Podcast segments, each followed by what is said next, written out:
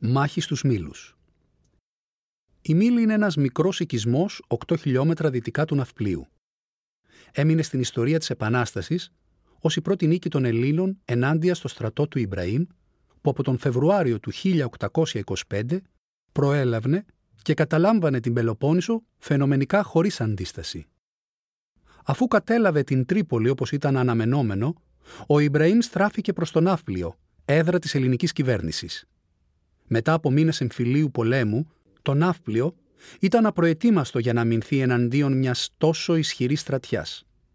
Τα τείχη ήταν κατεστραμμένα, τα τρόφιμα λιγοστά, τα πολεμοφόδια επίσης, ενώ πρόσφυγες είχαν κατασκηνώσει παντού στην πόλη. Υπήρχαν λίγοι τακτικοί στρατιώτες και φιλέλληνες που θα μπορούσαν να αναλάβουν την άμυνα της πόλης. Εκείνοι όμως άτακτοι κυκλοφορούσαν στην πόλη και απλήρωτοι και δυσαρεστημένοι προέβαιναν σε κλοπές και αυθαιρεσίες. Κυκλοφορούσαν φήμες ότι ο Κολέτης και ο Μαυροκορδάτος είχαν ξεκινήσει διαπραγματεύσεις με τον Ιμπραήμ για την παράδοση της πόλης. Μέσα σε αυτό το κλίμα, ο Υπουργός Πολέμου Ανδρέας Μεταξάς ανέλαβε να βάλει τάξη στην πόλη και να οργανώσει κατά το δυνατόν την άμυνά της. Η θέση των Μήλων ήταν σημαντική στην αμυντική οργάνωση του ναυπλίου. Εκεί ήταν αποθηκευμένα τα σιτηρά που τροφοδοτούσαν την πόλη και τα πολεμοφόδια. Από εκεί προμηθεύονταν επίσης το πόσιμο νερό η πόλη.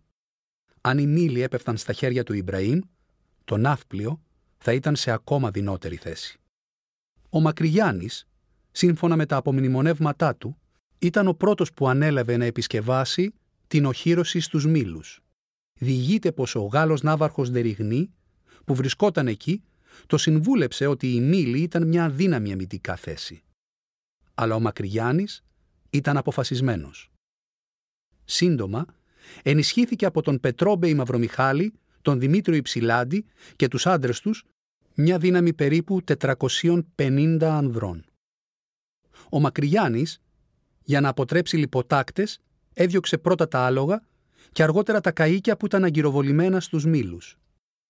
Η εμπροστοφυλακή των Αιγυπτίων έφτασε στους μήλους στις 13 Ιουνίου του 1825 και τράπηκε σε φυγή από το Μακρυγιάννη.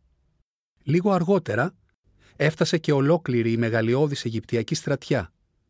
Οι Αιγύπτιοι δεν επιτέθηκαν αμέσως, δίνοντας χρόνο στους Έλληνες να οργανώσουν τη στρατηγική τους. Ο Μακρυγιάννης ανέλαβε το κέντρο. Ο Μαυρομιχάλης την νότια ελώδη πλευρά και ο Υψηλάντης δυτικά προς τον Μήλο. Ο Ιμπραήμ παρακολουθούσε από ένα κοντινό ύψωμα. Η μάχη ξεκίνησε με τόσο έντονη ανταλλαγή πυροβολισμών που πυκνοί καπνοί κάλυψαν το χωριό, μειώνοντας την ορατότητα και για τις δύο πλευρές. Η κατάσταση, ειδικά στο κέντρο υπό τον Μακρυγιάννη, ήταν δύσκολη. Οι Έλληνες οδηγούνταν σε υποχώρηση.